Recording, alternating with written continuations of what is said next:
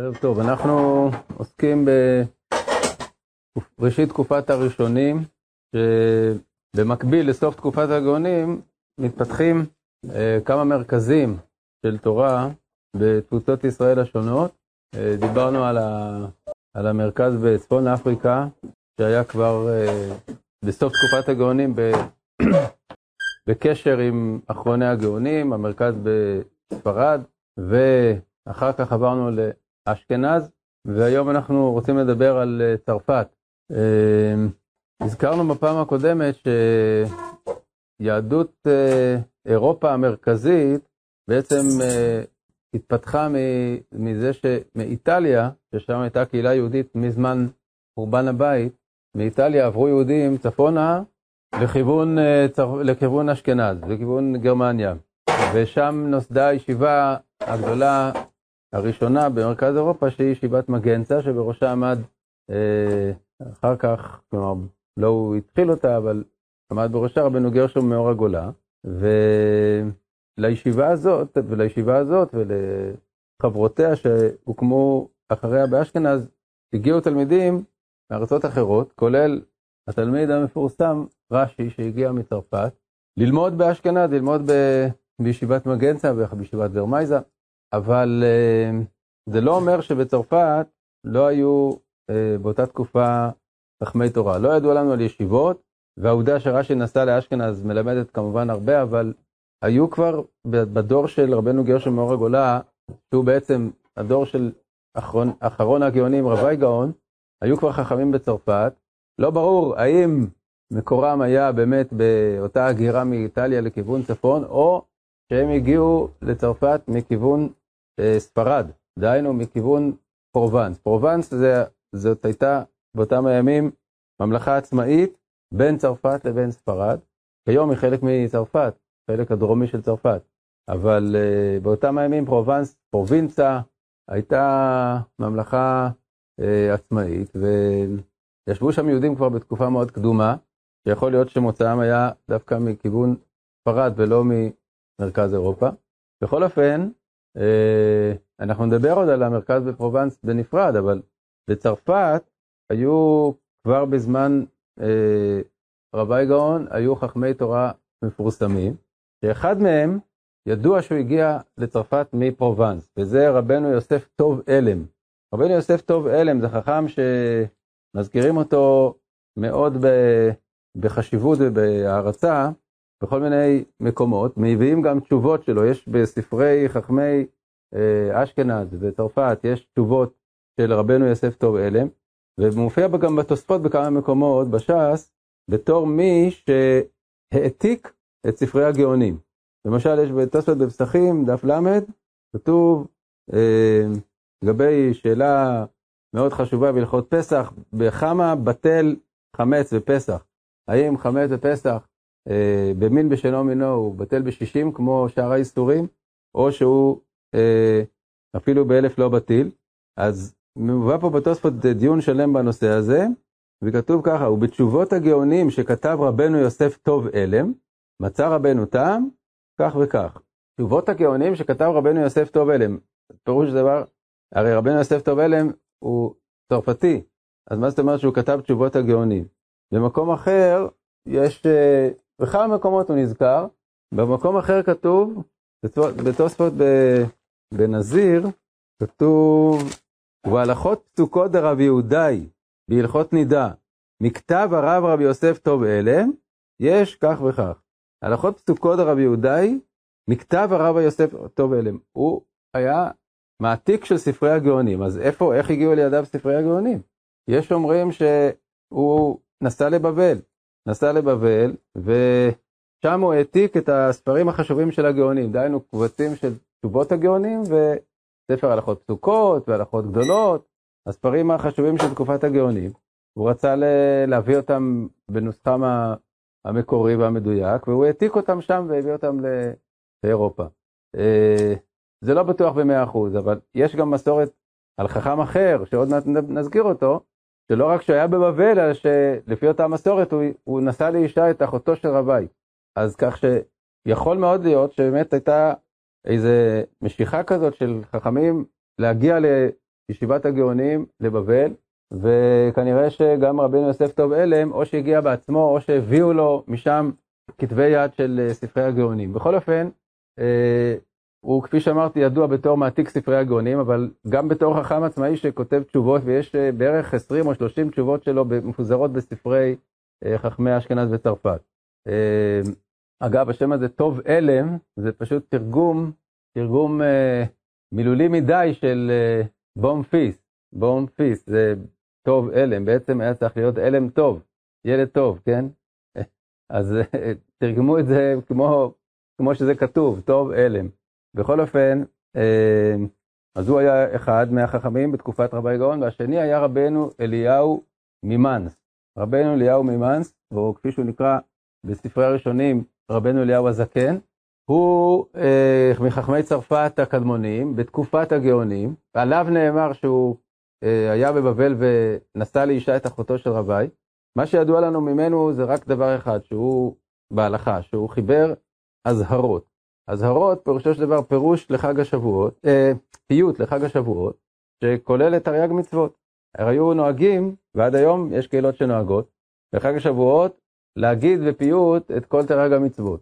ורבנו אה, אליהו הזקן חיבר פיוט אזהרות כזה לשבועות, שבעלי התוספות מתייחסים אליו כמקור הלכתי ממדרגה ראשונה. הם כתבו פירושים על האזהרות האלה. יש, אה, יצא לאור פירוש על האזהרות של אחד מבעלי התוספות, לא ידוע מי הוא. אה, רבנו תם, יש תוספות במכות, שכתוב שרבנו תם התפלפל על איזה שורה באזהרות של רבנו אליהו, והגיע שם את הנוסח, כי היה נראה לו שנפלה שם טעות, בקשר לנושא של, אה, של מי שמלווה לעשר שנים, אם השמיטה משמטת אותו או לא. אז אה, רבנו תם הגיע באזהרות של רבנו אליהו הזקן. זה היה נחשב למקור הלכתי מאוד חשוב, וכבר דיברנו על, על אזהרות לפני כן, שחיבר חכם אחר, מישהו זוכר? מי זה החכם שחיבר אזהרות שהזכרנו אותו? לא באשכנז, שהיה, אה, חיבר אזהרות שגם הם מקור הלכתי ועד היום עוד נמצאות, ב, יש קהילות שאומרות אותם בחג השבועות. איך? רבי יצחק בן רב, רבי ראובן על ברגלוני, על ברצלוני, נכון. אז הוא, רבי יצחק על ברצלוני, אגב, נדמה לי שכשדיברנו עליו אז, אם אני נזכרתי אחר כך ולא לא תיקנתי את זה, נדמה לי שאמרתי שהוא תרגם את משפטי שבועות של רבי, אבל זה לא נכון, הוא תרגם את ספר המקח והממכר, שזה ספר יותר גדול של רבי גאון, רבי יצחק על ברגלוני תרגם אותו לעברית. בכל אופן, אה, האזהרות זה היו, זה היו, אה, כן, ספרי מצוות, וזה לא כאין, ממש ספרי מצוות, רק בקיצ... בקיצור נמרץ, מונים את תרי"ג המצוות. אז יש uh, פיוט של uh, רב סעדיה, שכידוע לכם, יש שלושה כרכים שמנים שהוציאו לאור את, את הפיוט הזה של רב סעדיה גאון, uh, שהוא חיבר אזהרות לחג השבועות, עם פירוש נרחב שכתב אחד מהאחרונים לפני uh, פחות ממאה שנה בפולין, רבי ירוחם פרלה. הוא כתב אה, פירוש על האזהרות האלה של הרב, רב סעדיה, ויצא בשלושה כרכים גדולים, זה נקרא ספר המצוות של רב סעדיה, זה לא ספר המצוות של רב סעדיה, זה אזהרות, זה הפיוט שלו לחג השבועות. חוץ מזה הוא כתב ספר מצוות באמת יותר רחב, שזה בעזרת השם יצא לאור, זה הרב סבטו מפרש אותו, ואחיו ניסים אה, תרגם אותו מערבית. הרב סעדיה כתב ספר מצוות בערבית, והוא לא נמצא בידינו בשלמותו, אבל מצאו ממנו חלקים נכבדים, והוא יותר אה, מפרט את הדברים. אבל חוץ מזה הוא חיבר בעברית אזהרות לחג השבועות, שזה בעצם ספר מצוות קצר, זה כל התרי"ג מצוות בצורה של פיוט. אז על זה כתב ירוחם אה, פרלה, כתב פירוש ענק, על כל, כל משפט שם הוא, הוא עשה דיונים שלמים מבחינה הלכתית, כי באמת הכותבים של האזהרות זה היו גדולי ישראל שכתבו הכל על פי ההלכה, על פי דקדוק העניינים ההלכתיים, ולכן אה, התייחסו אליהם כספרי הלכה. אז אה, כך גם לגבי האזהרות של רבי אליהו הזקן ממאנס, הוא היה ידידו של רבי יוסף טובלים, היה ביניהם קשר, זה, יש תיעוד לקשר הזה שהיה ביניהם, וכאמור הם שניהם, היה להם איזשהו, היה להם, הייתה להם איזושהי זיקה רצינית לבבל, לרבי גאון, אחרון הגאונים, והוא, אה, ורבי יוסף טובלם כתב העתיק במו ידיו את ספרי הגאונים החשובים והביא אותם לאירופה, וכך הכירו אותם הראשונים שאחריו. טוב, הם חיו כאמור באמצע המאה ה-11. אחריהם, החכם הצרפתי החשוב הוא רש"י. רש"י נולד בעיר טרויה בצרפת, נסע לאשכנז בצעירותו וישב שם כמה שנים טובות ולמד בישיבות במגנצה ורמייזה, ואחר כך חזר לצרפת. חזר לצרפת והיה בעצם המנהיג של יהדות צרפת. רש"י, כפי שאמרתי כבר בפעם הקודמת, הוא לא היה רק מפרש, הוא גם היה פוסק. יש שישה ספרים, שישה ספר, ספרי הלכה מבית מדרשו של רש"י. מה פירוש? הוא לא כתב את כל שישה הספרים האלה במו ידיו, אלא זה ספרים שהתחברו בבית מדרשו על ידי תלמידיו, והם כוללים פסקים שלו, וגם פסקים של אחרים, של רבותיו, ועוד אחרים, אבל יש חומר הלכתי רב ש, של רש"י בספרים האלה. וזה הספרים, ספר הפרדס, ספר ההורה, אה, ספר הפרדס הוא על עניינים שונים, ספר ההורה הוא על עניינים של, אה, של איסור והיתר, אה, יש ספר הסדרים וסידור רש"י, זה על עניינים של מועד ו, ותפילות. יש ההורה, הפרדס, הסדרים, ויש סידור רש"י, ויש תשובות רש"י, שזה תשובות שהוא כתב וגם כינסו אותם בספר, תשובות רש"י, זה כבר חמישה ספרים, ויש ספר איסור והיתר של רש"י. אז בסך הכל שישה ספרים מבית, כלומר, מבית מדרשו. הספר שהוא כתב בעצמו זה השו"ת, זה התשובות, וכל השאר זה ספרים שכתבו תלמידיו. בכל אופן, אה, המפעל של רש"י בפירוש אין צריך, ל, לא צריך להגיד עליו כלום, כי כל אחד יודע שהוא בעצם פתח תקופה חדשה בלימוד התלמוד בעם ישראל, לא רק בלימוד התלמוד, גם בלימוד התורה שבכתב, התנ"ך, אבל אה, אה, אה, כפי שדיברנו בפעם הקודמת, הפירוש של רש"י, הקונטרס, בעצם נוצר בישיבות אשכנז. הוא נוצר בזה שהוא אה, המשיך את המסורת של כתיבת פירוש רצוף, שהייתה בישיב, בישיבת מגנצא בעיקר, ושכלל את זה והפך את זה למשהו מאוד מאוד אה, שימושי ומועיל, וכך זה הפך להיות הפירוש של הש"ס שכל הדורות שאחריו למדו ממנו. אגב, סתם שאלה מעניינת, אה, האם הרמב"ם מכיר את פירוש רש"י? הרי אמרנו שהרמב"ם השתמש בפירוש רבנו חננאל, שזה היה הפירוש הרצוף על רוב הש"ס שהיה בימיו אה, של הרמב"ם, אבל לפי התאריכים, לכאורה בסוף ימיו של הרמב"ם היה צריך להכיר את פירוש רש"י. למה? כי רש"י נפטר בשנת תתס"ה, דהיינו 1105 למניינם. זה היה אה, שנים לא מעטות אחרי מס, מסע הצלב, מסע הצלב הראשון, ו, ואילו הרמב"ם, אנחנו עוד לא הגענו לרמב"ם, אבל אני מזכיר את זה בדרך אגב, הרמב"ם נולד ב-30 שנה יותר מאוחר. הרמב"ם נולד 30 שנה אחרי רש"י. אז כך שמבחינת סדר הזמנים, פירוש רש"י כבר היה נפוץ ב- בספרד ובכל ארצות אירופה, ואנחנו יודעים בוודאות שרבי אברהם בן הרמב"ם מזכיר אותו, הכיר אותו ומזכיר אותו. קשה להניח שהוא הגיע למצרים בדיוק אה, אחרי שהרמב"ם נפטר, ורבי אברהם רק הכיר אותו ולא לפני. אז כבר שברו על זה קולמוסים, אם הרמב"ם ראה את רש"י או לא ראה את רש"י. מה שבטוח זה שהוא לא, הוא לא, הוא לא ראה את רש"י כשהוא כתב את החיבורים שלו, דהיינו את פירוש המשנה ואת משנה תורה, אז הוא עוד לא הכיר את פירוש רש"י.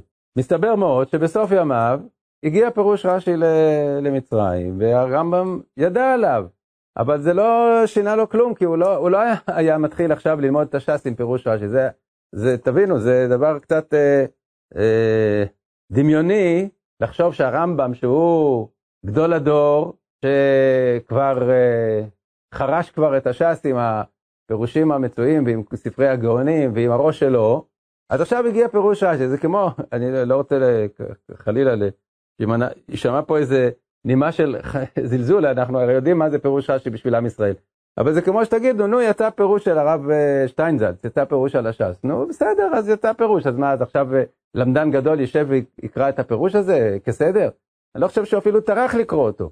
כי זה, פירוש רש"י הוא, הוא בשביל ללמוד את הגמרא. הרמב"ם כבר למד את הגמרא, הוא כבר, אה, הוא כבר התעמק בגמרא כבר עשרות שנים לפני כן, כבר התווכח עם רבנו חננאל, התווכח עם הריב. אז הגיע פירושו שיכול להיות שבהרבה דברים הוא היה רואה שרש"י מפרש יפה והוא והוא מסכים איתו, והוא אומר יישר כוח, ודברים אחרים הוא היה אומר לא, מה פתאום, זה לא נכון, זה לא הגרסה הנכונה בגמרא, וזה לא כך וזה לא כך. אבל בכל מקרה, גם אם הוא ראה אותו, זה לא היה אמור להופיע בספרים, זה לא היה אמור להופיע באיזשהו מקום. שהרמב"ם אה, יכתוב באיזשהו מקום, ועכשיו שראיתי את פירוש רבנו שלמה, אז כך וכך. יכול להיות שהוא ראה וכלום, הוא לא, לא עשה עם זה שום דבר. כן. מה, לא, למה כל כך ברור ש... לא, לא, לא, אילו, אילו, קודם כל זה, זה, זה לא נזכר ב, ב, ב, במצרים על ידי מישהו לפני הרמב"ם, שכבר הגיע פירוש רש"י למצרים. הפעם הראשונה שזה נזכר במצרים זה אצל רבי אברהם. אז זה כבר איזו אינדיקציה מסוימת. Uh, בארצות של אירופה, באשכנז ובצרפת, אז הפירוש רש"י וספרד, רש"י התפשט מהר.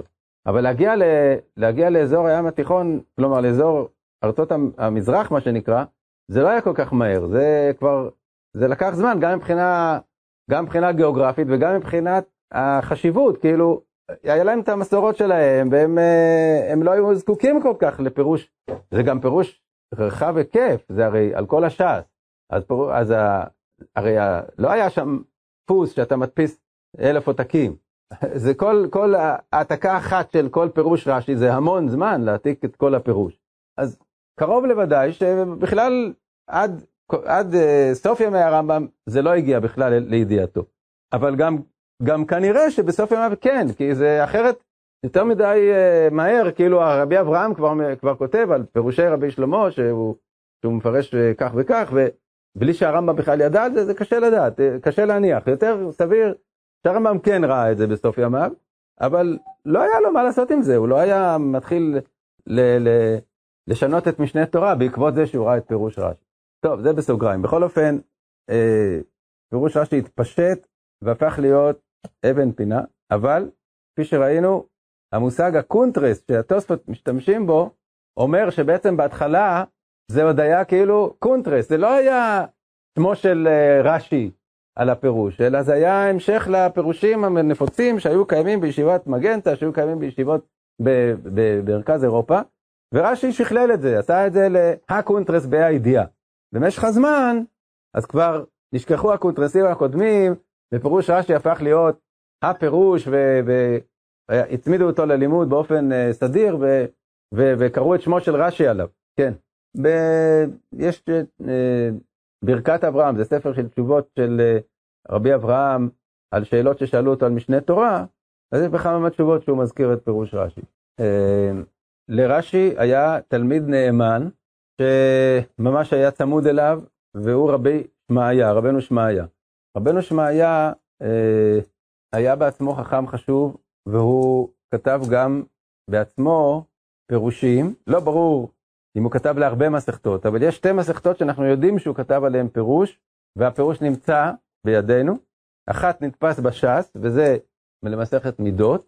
מסכת מידות כתוב בפירוש, בראש הפירוש, שזה פירוש של רבנו שמעיה, תלמיד רש"י, והוא גם הרבה פעמים מזכיר שם רבי, הוא אומר שכך פירש רבי, וברור שהכוונה לרש"י.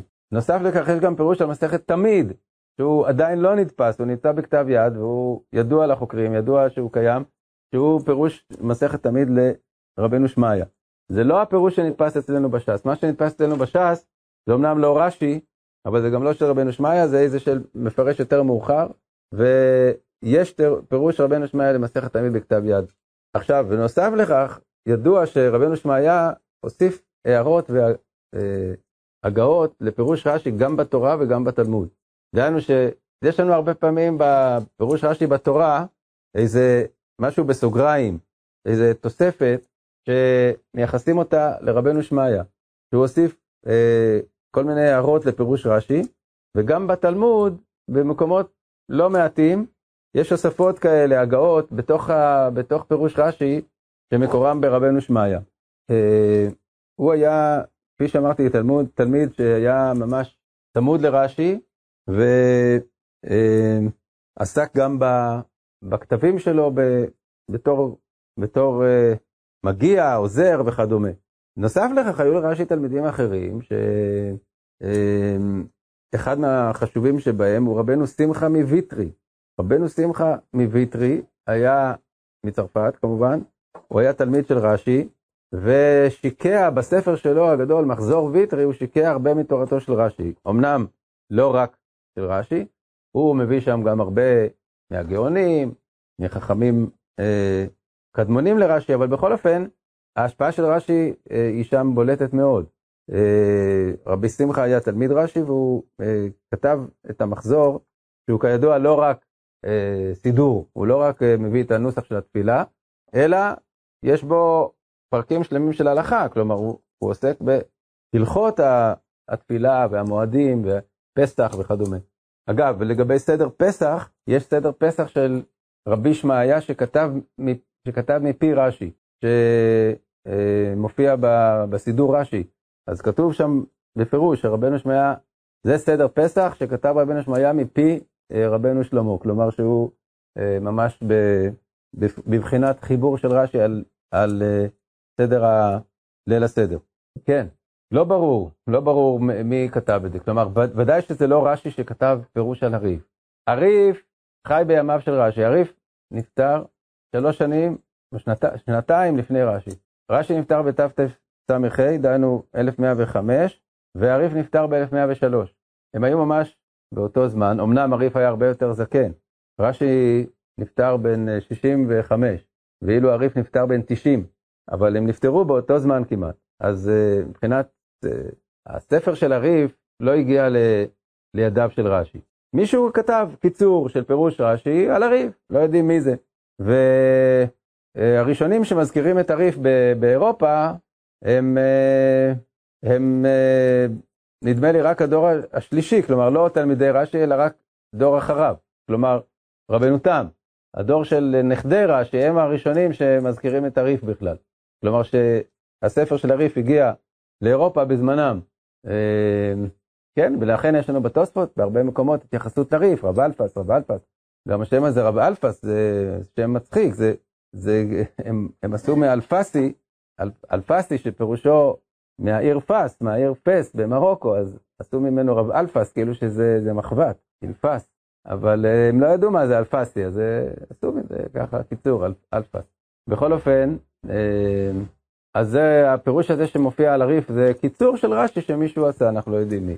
תלמיד אחר של רש"י הוא חתנו, היו לו בעצם שני חתנים שהיו חכמים, אחד זה רבי מאיר, והשני רבי יהודה בן נתן. רבי מאיר אה, זה אביהם של רבי נותם, הרשב"ם, אה, הוא היה חתן אחד של רש"י, וחתן שני זה הריבן. אז לגבי הריבן, יש לנו פירושים ידועים למסכתות שנכתבו על ידי הריבן, כמו אה, הפירוש למכות, השלמה של פירוש מכות, וכמו פירוש למסכת כתובות שיצא לאור. אגב, זה גם מעניין, שגם אחרי רש"י עוד המשיכו לכתוב קונטרסים. הרי הריבן בעצם כותב פירוש שהוא בדיוק כמו, דומה מאוד לפירוש רש"י, פירוש רצוף שמפרש את העניין בקיצור. למה הוא בכלל היה צריך לכתוב פירוש? אז בשביל שהוא השלים את מה שרש"י לא הספיק בסמכות, בסדר, ברור. אבל יש גם על מסכתות אחרות, פירוש ריבן. למה הוא פירש את המסכתות? כי כשרש"י כתב את פירושו זה עדיין לא היה ברור שזה הופך להיות הפירוש ואין בלתו. זה כאילו קונטרס, אז בסדר, אז הוא כתב קונטרס, אז גם בדור שאחריו כתבו קונטרסים. אבל אחרי שהתפשט, יצא טבעו של רש"י בעולם, וראו שהקונטרס של רש"י הוא באמת הדבר הכי משוכלל ומוצלח, אז כבר אה, האחרים כבר נדחו הצידה וכבר לא, כבר לא המשיכו אחר כך יותר עוד דורות אחרים לכתוב קונטרסים, אלא התחילו לכתוב את ספרות התוספות, שזה משהו אחר לגמרי. התוספות זה לא פירוש רצוף על הגמרא, אלא זה דיון בנקודות הקשות ש, שמתעוררות מתוך לימוד בקונטרס. אז אה, או דברים נוספים של השוואות בין, בין אה, סוגיות במסכתות שונות וכדומה. אז הז'אנר הזה של כתיבת קונטרס, הוא, שהוא התחיל מתקופת רבנו גרשם מאור הגולה ונמשך, הוא נמשך עד דור אחד אחרי רש"י. עוד דור אחד עוד, עוד המשיכו לכתוב קונטרסים, אחר כך כבר די, זה כבר הפך להיות ש... רש"י זה, זה הפירוש. ו... אז ריבן כתב פירושים כאלה, ורבי מאיר, אה, חתנו השני שלה, היותר גדול כנראה, היותר מבוגר של רש"י, אה, גם הוא כתב אולי פירושים, אני לא, לא בטוח בזה, אבל יש מקום אחד שרבנו תם כותב שבתוספות של אביו כתוב כך וכך. כלומר שבעצם רבי מאיר היה הראשון בעלי התוספות. הוא, הוא זה שהתחיל לכתוב הערות למדניות בעקבות פירוש רש"י, והיה במקביל לו, באותו דור, תלמיד של רש"י באשכנז, שרש"י הכיר אותו באשכנז, שהוא הכיר את רש"י באשכנז, זה הריבה. והריבה כתב תוספות. הריבה היה הראשון באשכנז שכתב תוספות, לא נמצאות בידינו תוספות שלמות של הריבה, אבל הוא נזכר הרבה בראשונים, תוספות הריבה. רבי יצחק בן אשר, שהוא היה תלמיד של רש"י בהיותו באשכנז. כלומר, רש"י היה מבוגר, והריבה היה צעיר שהתחבר אליו ולמד איתו, למד ממנו. יש בתוספות בנידה, שכתוב שם שהריבה שאל את רש"י כך וכך, בשני מקומות אם אני לא טועה. לא יודע אם אני אמצא את זה כרגע. אגב, פה יש אה, בתוספות בנידה, ונראה כמו שפירש רש"י בתשובתו, תשובת רש"י. יש, יש מקום אחד או שניים שכתוב שהריבה שאל את רש"י, טוב, לא חשוב כרגע למצוא את זה, זה נמצא בתוספות בנידה, שהריבה שאל את רש"י, כלומר הוא היה ממש אה, תלמידו פנים אל פנים. והוא כתב תוספות, תוספות, uh, התוספות האשכנזיות הראשונות הן תוספות הריבה. בעצם התוספות הראשונות בכלל שיש לנו כסדר, ש, שמישהו כתב תוספות כסדר, וגם רבי מאיר, אביו של רבי נתן והרשב"ם, היה, גם הוא כתב, כנראה התחיל לכתוב תוספות על רש"י. טוב, לא משנה, אני לא, לא מוצא את זה כרגע, אבל זה זכור לי בהחלט. אמ, אז אם כן, אנחנו נמצאים בדור של הריף, רש"י ותלמידי רש"י. במקביל לתלמידי רש"י, יש התלמיד הגדול של הריף, צריך להזכיר אותו כבר, אנחנו עוברים חזרה לכיוון ספרד, זה הרי מיגש. הרי מיגש היה התלמיד המובהק של הריף, ומילא את מקומו בראשות הישיבה באליסנה. הוא לא כתב פירוש על כל הש"ס, הוא כתב מה שידוע לנו על בבא בתרא ועל שבועות, ו... פירש בעל פה אה, כל המסכתות שהוא לימד, והתלמידים שלו כתבו מפיו, בין השאר הרמב"ם מזכיר שרבי מימון אביו כתב פירושים מפיו של אה, הארי ניגש, ובמקום אחד בתשובה הרמב"ם כותב שהארי ניגש פירש את שבועות ובבא בתרא, כלומר כנראה שבכתב הוא כתב רק את אה, בבא בתרא ושבועות, ודברים אחרים, מסכתות אחרות זה רק היה דברים ששמעו מפיו וכתבו. ההערצה של הרמב"ם לארי מיגש היא עצומה, הוא כותב שארי מיגש ליבו מפליא בתלמוד, עד אשר כמעט אומר עליו, כמוהו לא היה לפניו מלך בדרכו. שהוא רואה אותו כגדול החכמים אה, בעיון התלמוד, והוא באמת בהמון מקומות אה, נצמד לפירושים שלה ולפסקים של ארי מיגש, זה אחד המקורות החשובים בשביל אה, להכיר את שיטת הרמב"ם. בעזרת השם בפעם הבאה אנחנו נעסוק בפרובנס, שהיא מרכז עצמאי, כפי שאמרנו, בנוסף על המרכז האשכנזי והמרכז הספרדי, היה באמצע המרכז הזה של פרובנס, שצריך לדבר גם עליו, למרות שבתקופה ההיא שאנחנו מדברים עליה עוד לא, עוד לא היה אה, שם, אה, עוד לא הייתה שם קהילה גדולה ומרכז גדול, הוא התפתח יותר מאוחר, יותר מאוחר, אבל אה, אנחנו צריכים להזכיר אותו כי הוא גם כן אחד משלושת המרכזים העיקריים של התורה בתקופת הראשונים, אשכנז צרפת, ספרד צפון אפריקה ובאמצע פרובנס.